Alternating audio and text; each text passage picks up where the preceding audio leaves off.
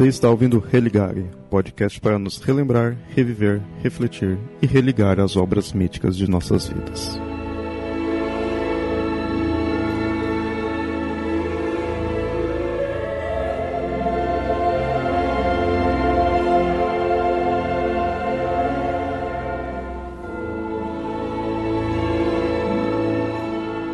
Muito bem, ouvintes. Esse é o episódio 6 do podcast Religare Tolkien. Lembrando que é um podcast para nos relembrar do livro, reviver nossas leituras, refletir sobre a história e nos religar com a obra do autor. No episódio de hoje é o livro Beowulf. Antes de começar, alguns recados. Siga-nos nas redes sociais, facebook.com.br papolendário e no Twitter como arroba mitografias ou arroba papolendário. Se tiverem algo a comentar, enviem e-mails para contato@mitografias.com.br ou comentem lá no site. Esse episódio só existe graças ao apoio dos padrinhos e madrinhas do Mitografias. Caso queira contribuir com o valor que achar melhor, acesse padrim.com.br/mitografias. Bom, agora fiquem com o episódio.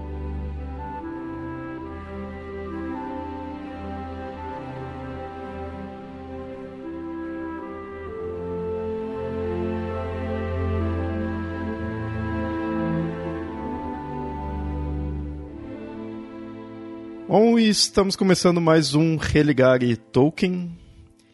E dessa vez estamos eu e a Nilda aqui para falar do livro Beowulf. E assim, muito ouvinte pode, muito não, mas alguns ouvintes que, tal, que não conheçam muito as obras do Tolkien podem estar achando estranho, né? Tipo, peraí, vocês estão falando de livros do Tolkien é, ou, ou outros livros aí eu acabei de citar o Beowulf, mas de fato ele tem um livro com esse título e é uma tradução, né? Ah, olá, ouvintes. É, é uma tradução que o Tolkien fez do inglês antigo e do inglês médio para o inglês moderno. Inglês moderno de 1926, gente. É um inglês moderno de 100 anos atrás, mas é uma coisa para o inglês moderno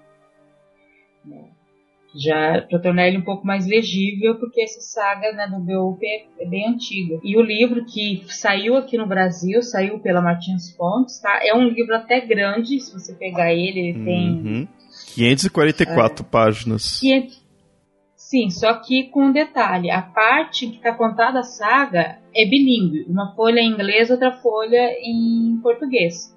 Então, esse livro de 500 e poucas páginas, se você for ler mesmo, vai ler umas 300 páginas dele, talvez até menos, por causa desse caráter bilíngue, né, que essas traduções acadêmicas, né, do, dos trabalhos acadêmicos do Tolkien acabou tendo aqui no Brasil. Uhum.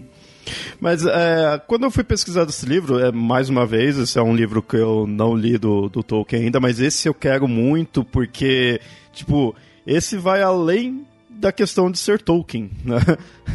Então, esse eu, eu quero muito ter esse daí.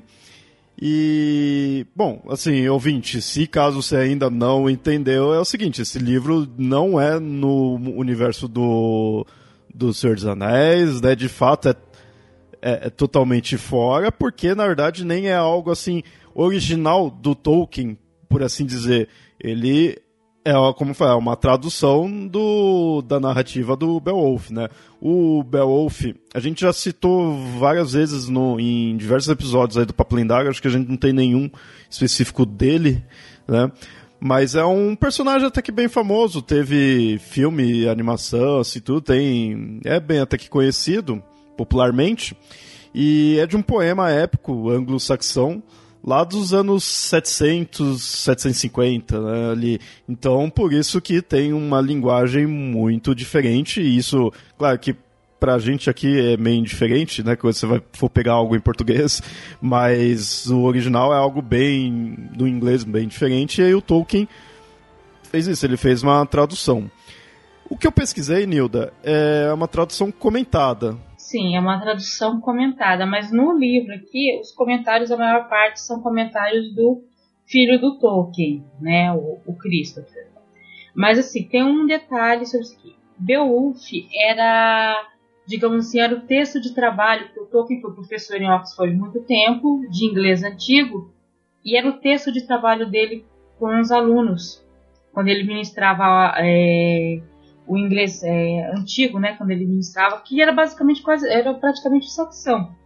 Né? E quando ele tinha turmas de inglês antigo, era esse texto. Então ele fez essa tradução em 1926, mas ele não fez com o intuito de, é, vamos dizer assim, publicar para o público externo. É uma tradução que ele fez para trabalhos acadêmicos e depois disso foram sendo feitos comentários, sendo adicionadas, feitas algumas mudanças, mas essas mudanças eram feitas como? Conforme ele ia estudando a obra com os alunos dele, se ele verificava, sei lá, tinha alguma ideia de tradução melhor, ele verificava algum comentário melhor, ele fazia, acrescentava alguma coisa, fazia uma pequena outra mudança, tá? Então não é um texto feito para ser publicado para o público comum, né? E o Christopher ele comenta isso, que ele teve que fazer vários comentários depois, porque ele precisava dar uma adaptada desse texto para o leitor comum, porque o Tolkien presumia que o aluno, quem fosse ler isso aí, entendesse já um pouco, tivesse junto dicionários, conhecesse. Tinha uma outra tradução antiga, acho que é do século XIX, que era mais comum na época, que a pessoa já conhecesse aquilo, porque ele meio que comparava a tradução dele com a, tradução é, desse autor. Então, sim, não, não era um texto para o público normal, né? Vamos assim, inicialmente. E o Cristo perdeu uma trabalhada para tornar ele um pouquinho melhor para o público comum, né? Esse, esse texto. Mas é, era o texto de trabalho e tem na biografia do Tolkien, eu não lembro se eu acho que a, bio, a biografia do. Bom, eu não sei qual das duas biografias dele que fala que ele começava a aula dele, quando ele ia começar a aula de, de anglo-saxão, de inglês antigo, a primeira coisa que ele fazia era narrar o início do, do Beowulf, principalmente cantando a parte que fala que existia um salão enorme com telhado, teto dourado, que era grande e renomado, e cheio de guerreiros e tal. Ele começava recitando isso na linguagem original para os alunos, né? Então é, era um texto que ele gostava muito de trabalhar. É interessante. E assim, essa versão aí com os comentários do, to, do, do filho dele, imagino que seja pós-morte, né? Foi, que é tudo da, das inúmeras obras que o Christopher né, é, fez algo ali, né? É, lançou. E, mas o Tolkien já utilizava essa obra, já, assim, a obra como como coisa acadêmica em si, já como um trabalho acadêmico, já já estava pronto, porque ele utilizava nas aulas, né? Sim, sim. Ele, a tradução, é, o Christopher falar, a tradução ele terminou de fazer mais ou menos em 1926. Foi logo quando ele estava começando dessas aulas. Nem sei se já em Oxford ou na Escócia, que foi a primeira faculdade que ele deu aula, mas é o texto dele. O que eu acho interessante, você para analisar essa questão dele ter feito o Tolkien ter escrito isso daí e aí o Christopher ter mexi, mexido assim, né, ter posto mais coisas para lançar nesse esse livro em si, né, que é qual a gente está citando, é que assim se for parar pra pensar o tanto que a narrativa do Beowulf, na verdade, até antes, assim, é uma coisa que foi passando de, de mão em mão, assim, isso falando do, do mito, né, agora, porque assim, tá, a gente tem o Christopher é, pegando o trabalho do pai dele, comentando, ajustando ali para lançar. Beleza. Então ele já pegou algo de alguém, mexeu ali, né? N não falando mal nem nada, pelo contrário, né? Mas ele mexeu. E aí, antes dele, vem o pai dele, o, o Tolkien, e fez uma obra em cima de, desse poema. Então também, né, pegou algo ali e trabalhou em cima. E o do Beowulf, ele tá longe de ser uma narrativa pura ou original, né, assim, ele é uma narrativa muito tardia, apesar de ser bem antiga, anos 700, assim, ela é muito tardia no sentido de que é, ela é muito analisada. É, agora não vou conseguir dar os detalhes assim, mas ela é muito analisada no sentido que, ah, isso daqui. É, a gente encontra em coisas anteriores. Ah, isso daqui é, dá a entender que foi pego de tal, de outro mito, de não sei o que, né? Ele não é uma coisa an tão antiga assim, se você é antigo para nós, mas não é tão antigo se comparar com diversas das, das culturas que tinha, né?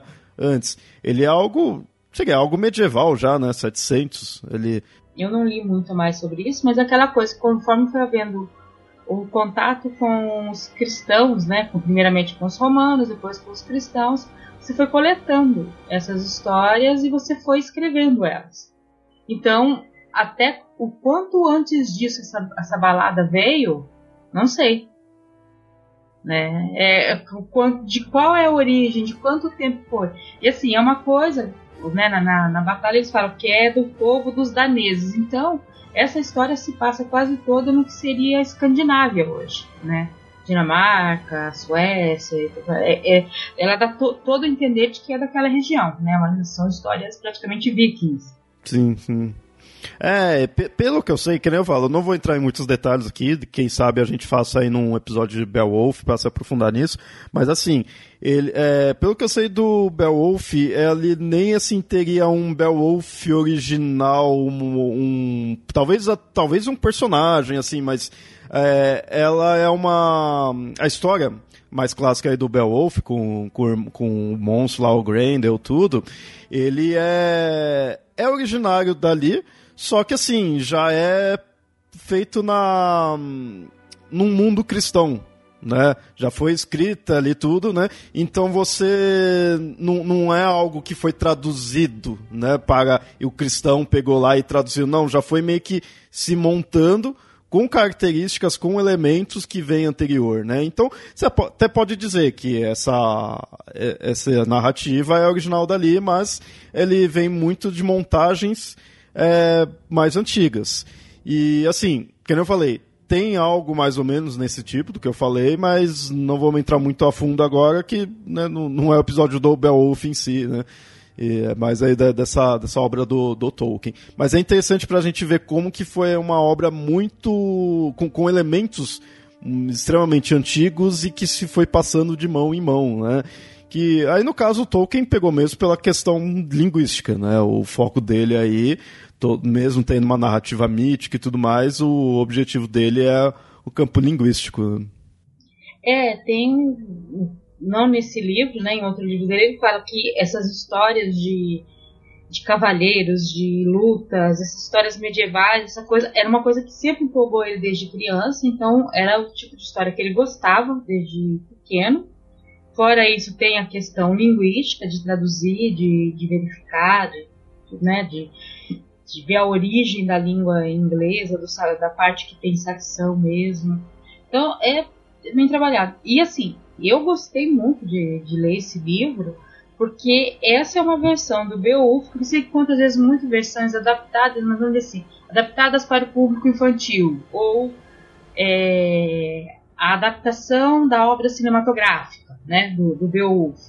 Então aí pegam lá o roteiro e transformam em livro. Aqui no Brasil não tem tanta coisa publicada sobre isso. Agora essa, assim, essa obra eu sei que é um trabalho acadêmico, é um trabalho que foi feito é, baseado em Tolkien lia boa parte do, dos textos mais antigos, né? É difícil dizer original, mas dos textos mais antigos ele lia, lia original, tá? Então teve todo um trabalho de, de tradução e todo esse cuidado de manter o texto original, né? Em inglês também, para quem quiser fazer um estudo mais acadêmico, fazer em cima disso aqui.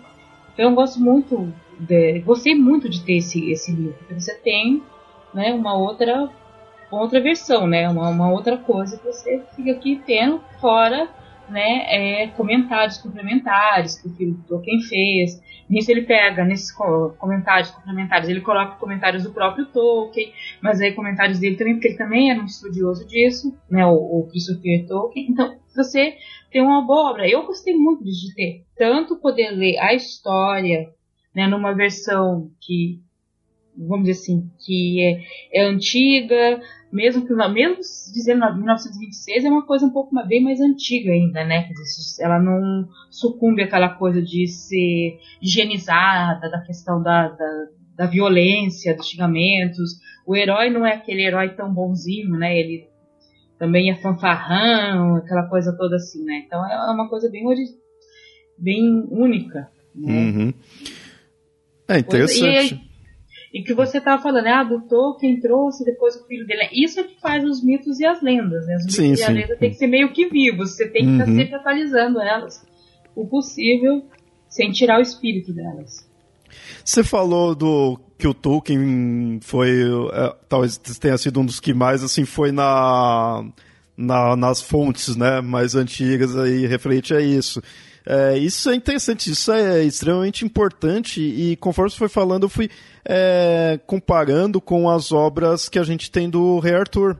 Do Rei Arthur, quando você vai estudar ele, você acaba estudando é, ele, os autores mais antigos que escreveram dele, né, meio que os que foram construindo novas versões e dando novas faz, facetas, né, ao Rei Arthur, novas roupagens. E é, é bem importante como estudo. Eu penso que essa obra do Tolkien está nesse mesmo nível, só que com Beowulf, né? Tipo, de repente, se eu for estudar é, o imaginário ali do, do Beowulf, eu, essa seria uma obra da qual eu teria que pegar, né? Falando isso de forma bem acadêmica mesmo, né?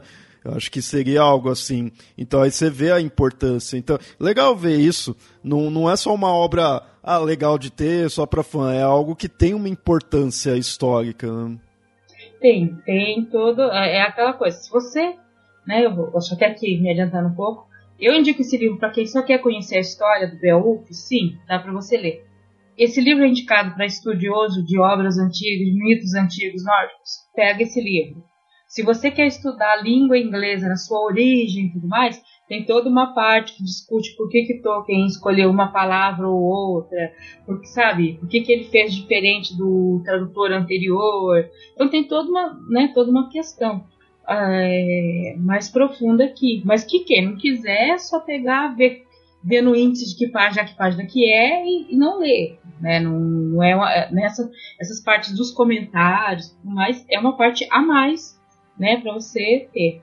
E fora isso, tem assim, se você pegar o livro, né, a capa tem lá, incluindo o conto Selic Spell, né? Aí você tem um conto diferente aqui no, no livro, tá? Não, não tem exatamente não é um conto diferente. É que Selic Spell seria é, uma forma de fazer de contos que seriam recitados em salões. Tá? Você tá à noite conversando, alguém vai e conta um Selic Spell, que seria um conto meio assombroso. Não no sentido de fantasma nem nada, mas que seria uma história extraordinária as pessoas né, ouvirem. E o Tolkien transformou a história do Beowulf numa Selic Spell. Então aí tem páginas curtinhas tal. E ele mesmo, né, o, o, o Christopher coloca que o pai dele fala, fez uma anotação, isso aqui não é a história do Beowulf, é uma história que eu fiz, né, usando, tentando utilizar esse formato do Selic Spell. Então se você quiser ler a história do Beowulf, só que aí o que ele acontece? A tradução não traduziu o Beowulf, né, é, ou desculpa, ela traduziu o nome utilizado aqui. Porque nessa história não é Beowulf, é Beowulf.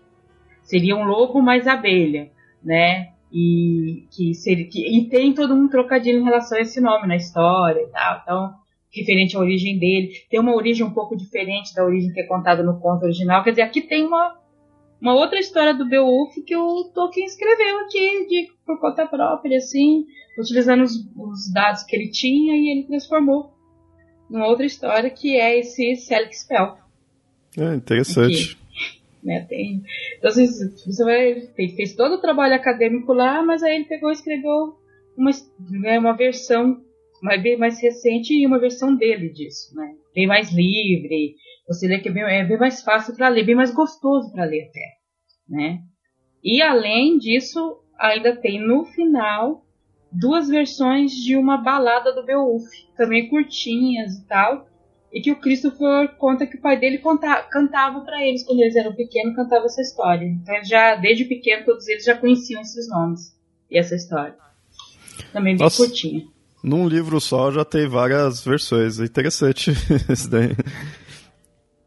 Na, na, na principal, assim, na, na, na que é a, a tradução, ele segue aquela hum, a narrativa mais clássica que a gente conhece, do, no, no que ocorre mesmo, dele enfrentar o, o Grendel, aí depois tem a, a mãe do monstro, sim, tem o dragão, sim, segue esse sim. classicão, né? É, é, o clássico mesmo, utilizando os nomes mais antigos, até uma linguagem que você vê assim, o tradutor fez questão de colocar, é em prosa, não é em poema, tá gente, é em prosa, então se você tiver problema com poemas, não não se assuste, a única parte de poema que eu falei é no finalzinho, que não dá nem umas cinco páginas de, de poema mas é contado como uma sabe, aquela história épica, heróica, os guerreiros se juntam, vão lutar e, e chegam no, no, castelo de teto dourado e depois enfrentam um monstro. Aí tem as intrigas com a esposa do rei, tudo isso. E assim, isso daí ele foi escreveu antes, depois das, das obras mais famosas aí, do Senhor dos Anéis, Hobbit, que eu nunca lembro as datas. É, ele já estava rascunhando o que a gente chama de legendário, né? Que é a história do que acabou saindo no Silmarillion, né? Ele já rascunhava por cima essas histórias, que inclusive era uma proposta dele com os amigos dele, né?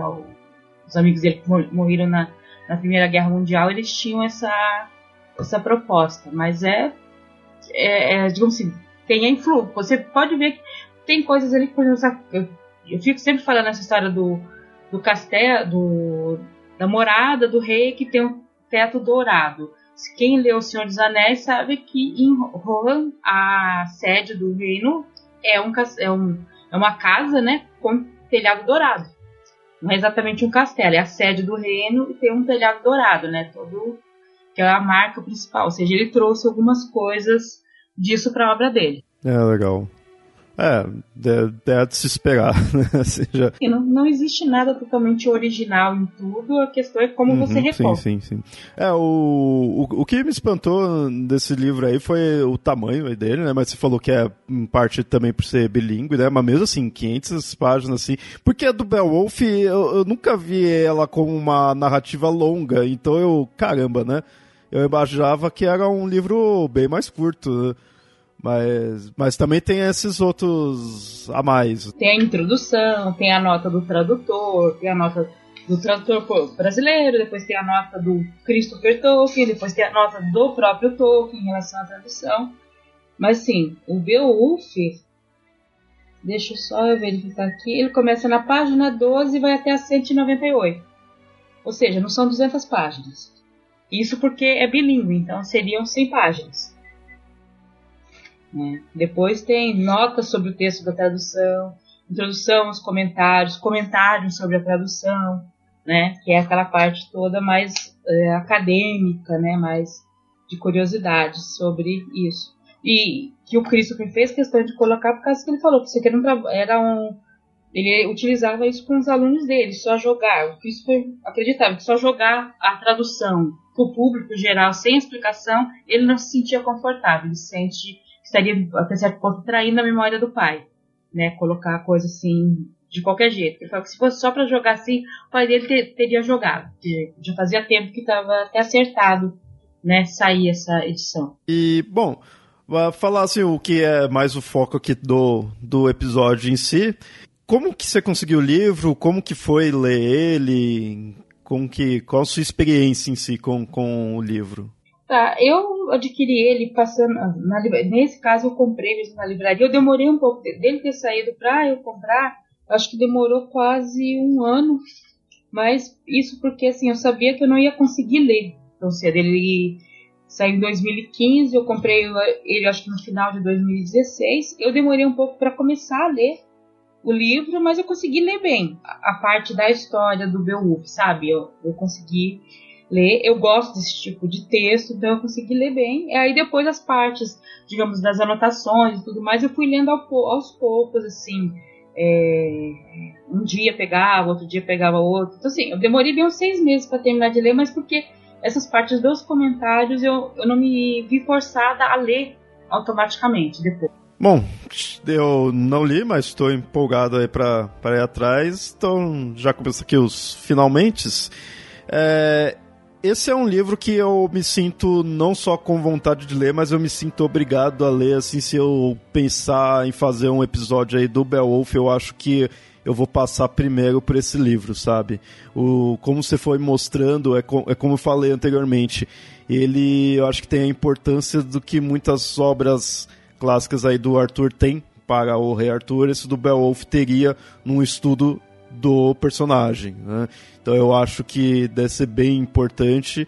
Então eu vou querer passar por ele antes de fazer qualquer episódio aí do Beowulf. Então tá, tá aqui na, na lista, então vai furar fila aí quando pensar em ter um episódio, né? Mas eu achei interessante e eu gostei disso daí de ter várias versões no, no próprio livro, né? O Tolkien põe a tradução, põe a, a versão deles, isso eu achei bem interessante. Fiquei, fiquei curioso para ir atrás desse livro. Ele tem para vender para Kindle, eu não sei se é outra coisa, ou pelo menos tinha para vender, eu não sei como é que está a questão das vendas, né? Porque ele é da Martins Fontes, mas como ele é uma edição mais ou menos recente, eu creio que vai demorar um pouco para ele ir pro nova editora, né? Agora do Tolkien no Brasil. Mas tem ele em e-book, dá para encontrar para ler tranquilo também. Bom, Nilda, faz suas finalizações indicando esse livro, que para você já falou um pouco assim, mas para quem que você indicaria mesmo, né?